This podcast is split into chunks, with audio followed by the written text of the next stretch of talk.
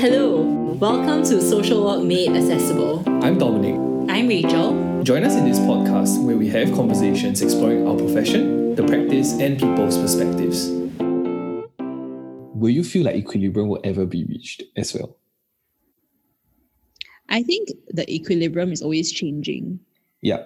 So okay, yeah, that's, a, that's a good thing to put in. yeah, which is like how we see that in the family, right? Like it's like whether or not they can there's a disruption, there is something that interrupts that equilibrium, and how the Mhm. family organizes itself to meet an to meet another equilibrium. Yeah. So some families can do that by themselves, like they don't need uh external party to come to help mediate that. Mm, Whereas others uh need a little bit of a helping hand. So maybe they might come for like family work and things like that.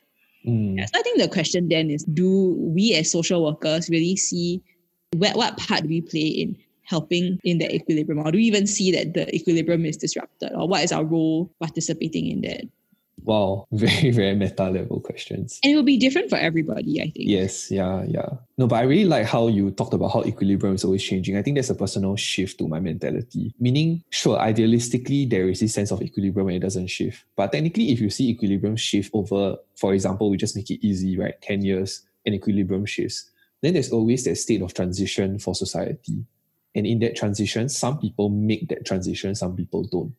Mm. And because of that lapse of doing so, similarly, when we talk about families and I guess systems theory in this perspective, uh, and so, so some families are unable to find their equilibrium, and then social workers therefore play that role.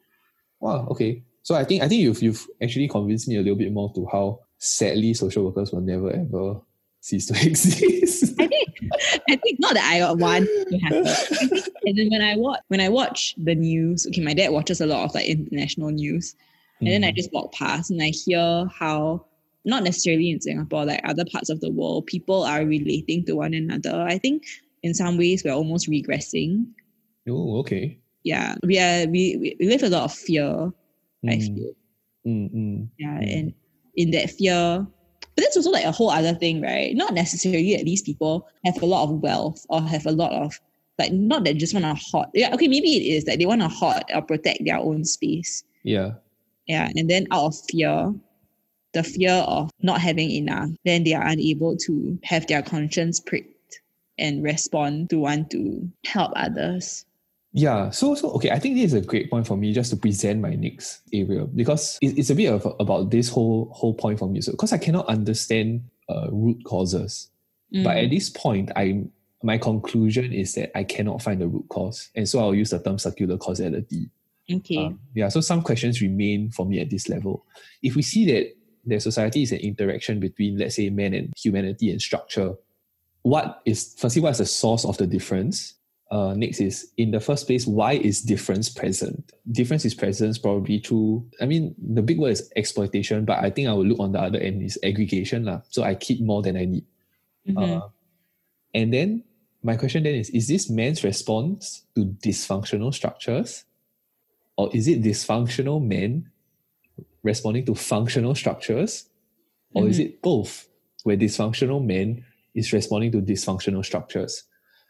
So I'm definitely not gonna to give an answer because I really, really, I think it's a it's a futile attempt lah. It's just a it's just how I think about this whole idea. But you can try. But I was gonna ask, like, could you Okay. define for me humanity? Uh, I think it's just the whole conception of men. Because we talk about conception of society, right?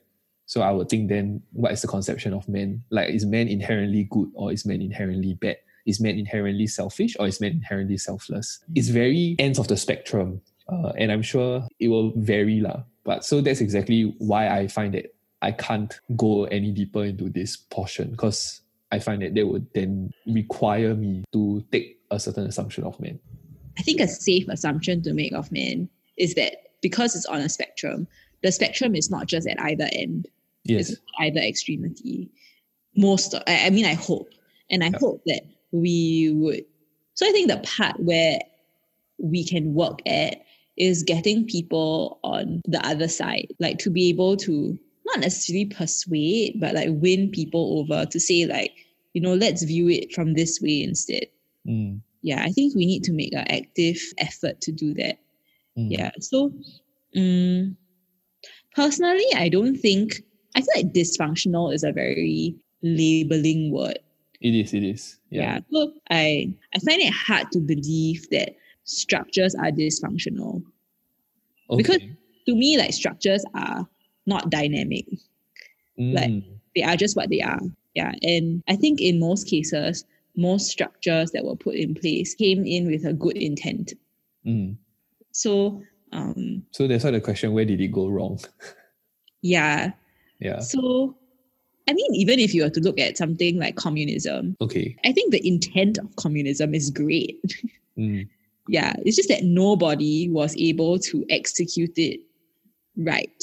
So is it because of structures or is it because of men or is it because of both? I think, okay, I would say it's because in a pool of 20 good men, Mm. there are two or three bad men. Okay, okay, okay. Yeah. So I think that even when I, okay, this is sounds so horrible, but even when I, okay, it's not like based on history, but when I read fictional stories about communism, because I read these like series of books about uh, like a family in China, like I think the people, maybe it was being brainwashed, but I think they genuinely believe that this whole idea of a collective society is good. Because if you think about it, why would it not be good? Mm. right? Like everybody has equal portion. Everybody uh, contributes equally. Yeah, so that's why I feel that maybe I'm the devil's advocate in which I'm trying to say, yeah, lor, it is the three men that are bad out of the 20 that are good. But I also don't know how come some of these people are so bad. Like that's the question I always ask. Like why is Hitler so evil? Exactly. Like, so why a is innate, something so that's so innate, right? Yeah. Uh, and and I, I I don't know. As in, so that's why for me it's, it's really an undecided conclusion on circular causality. Because the question is then if bad men use good structures to exploit good men, will good men eventually say it is not worthwhile being good? I'm going to be the bad man. But I mean, in history, so far it hasn't. Okay. Right. Sorry, this one I really don't know. You can educate me on this. As in, if we think about it, I mean, let's say let, let's look at something like Nats, the Nazi war. Yeah, like Hitler did all of these things, but then societies all around were like, okay, this is not right. We need to fix that, or we need to respond to that. Or even in communism, people rose up and they recognized that that's not okay. But I mean, communism still exists in China, but the form in which it exists in, I think people are conscious Mm, to say that like you know this is bad yeah it doesn't fit into what would be the good life for most people so i'm i'm more on the side to think that the structures are functional Okay, okay. or like at least they might not be perfectly functional but at least they are it is possible to work them towards being increasingly functional Hmm. Yeah, I, I'm actually of that also. Yeah. I, I think you're right to say that maybe we shouldn't use the word dysfunctional, but at this point of time, I can't think of anything else. Uh, imperfect, perfect. Maybe that's better. yeah maybe Mm. But I yeah, but I still think that whole idea of like a few bad eggs, it could also be like the I mean there's the whole idea of like risk or that whole idea of like aggregation that you were talking about, like how Yeah. much we want to keep for ourselves. I think that's something that there are very few people who are so generous. Like the Mm. majority of people would rather hoard for their hoard at least some degree of safety before they say like, okay, I'm willing to put it out there for someone else. Like Mm. if Bill Gates wasn't like a multi-billionaire, like would he be so into philanthropy? Mm, mm. Like it enables him to be philanthropic, right? Exactly. Yeah. Yeah. Like you are at a certain position to to really freely be able to contribute or to respond in that way. But I do think there is a shift lah. Like I think the young people of today are more I don't know if it's less risk adverse. Like they're more willing to take risks in that sense. Okay, okay. Maybe maybe you're right to say maybe at this point of time we're actually seeing an equilibrium shift.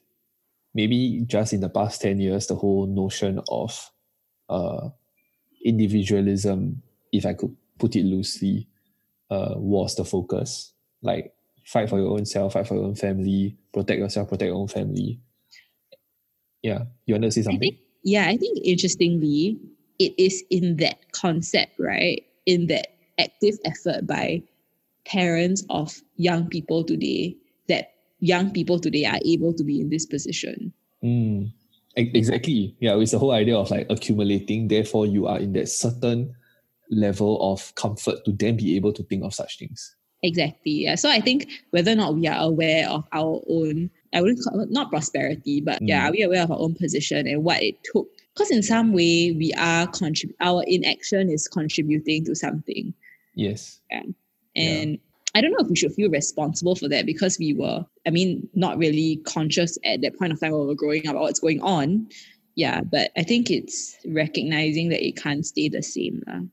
Mm, okay. And do you find then, do you agree with me that it is in that assumption that we cannot stay the same? It is in that tension between imperfection and perfection. It is in that tension between equality and inequality or equilibrium and disequilibrium that social workers exist. I think a lot of social workers come in for different reasons. Okay. Yeah. There are the social justice kind of people. So there's also this equilibrium, right? Yes, yes. So Mm. I think there's that front of people. Then I think in Singapore there is also like really the family protection of children in terms of safety, psychological well-being, things like that. So I think Mm. that's kind of like two camps where Mm. we have, and at times they interweave with one another. One might predispose the other to to certain things. So I don't know what percentage of people, like why people choose to come into the profession Mm. or what really guides them. I can't speak for for other people. Yeah. Mm. I think for me is then to me lah, it is really is in this difference that social workers exist. Uh, Mm. and I, I would think principally we seek to bridge this difference. Yeah, we were talking about how like society makes transitions between equilibriums. I think it is in those spaces that, that we exist. Or yeah, uh, and yeah, I think that is where like different heads of social work come into play. Mm. Like for example, for the intra-psyche, we may work to reconstruct some areas of deficit. For example, just like boosting a person's sense of self, like the whole idea of self, their self-concept or their self-esteem. Yeah. Yeah, maybe because of some harm that happened in the past. Mm. Or mm. so the next is when it comes to interpersonal work, right? Then we seek to empower individuals to interact with people and societal structures uh, in a manner that society accepts. I think here is where a concept that we learned in social work, the whole idea of social change and social control comes into play. So social norms dictate that violence is, is unacceptable. So I think sometimes social workers really do have to step in no, to enact certain sense of social control that this is not acceptable. Mm. I think this kind of an- answers the person's question, right? Like whether or not, given the sheer breadth of roles that a social worker might encompass, are we trying to accomplish too much? I think now in social work, the good thing is that there are a lot more specialist uh, centers coming up. Mm. I think there's a more a lot more organization in terms of like, okay, this is your your work or like this is what you are focused on. But maybe if you were to say in the family service set, setting, like maybe it might feel like you're doing too much. But I think now that we have all of these specialist centers, maybe certain cases which reach a certain threshold where the, the family service center might not be able to meet that need. And knowing that there are people who specialize or can focus on that, I think reflects that I don't think we're doing too much. Like, yeah, the delineation is possible, lah, Mm. and there is a role for different um, specialists to come in, be it like for divorce or for parenting or for, yeah, for mental health needs. Yeah. Right, right. I don't know this part about how do we go about being relevant and planting more clearly our stake in terms of what we stand for. I think that has to be defined by some by the own social worker, right? Yeah, because I think he was kind of asking, like, are we just going along with what the state wants, like the state's uh, organization? I hmm.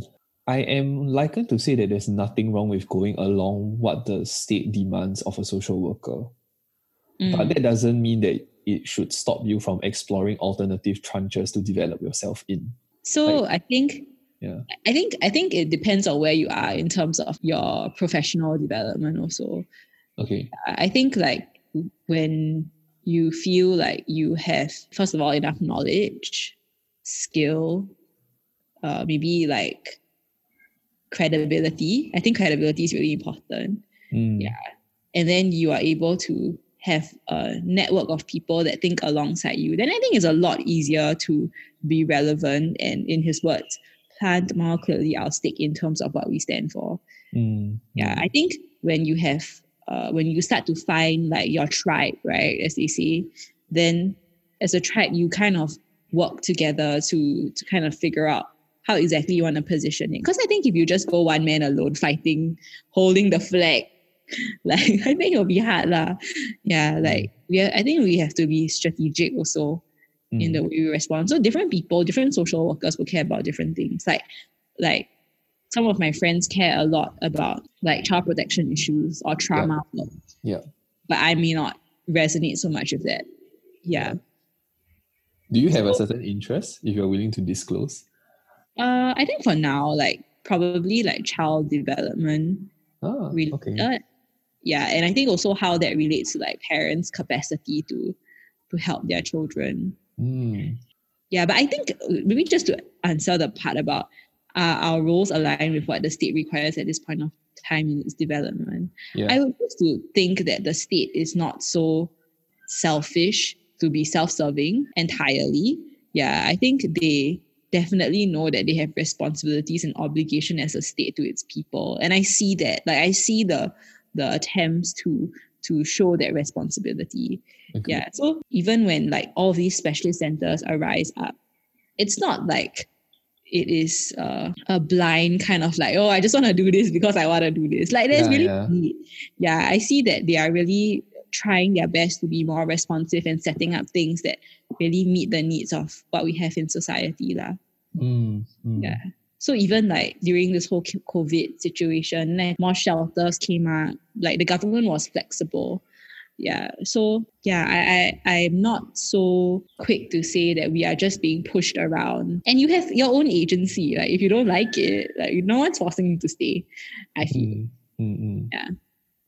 Yeah. Unless you really need the money, lah, then yeah, I I guess that's, that's the point in which I also have a personal curiosity is that I will definitely disclaim, make a disclaimer in which I don't think this is generalized to people.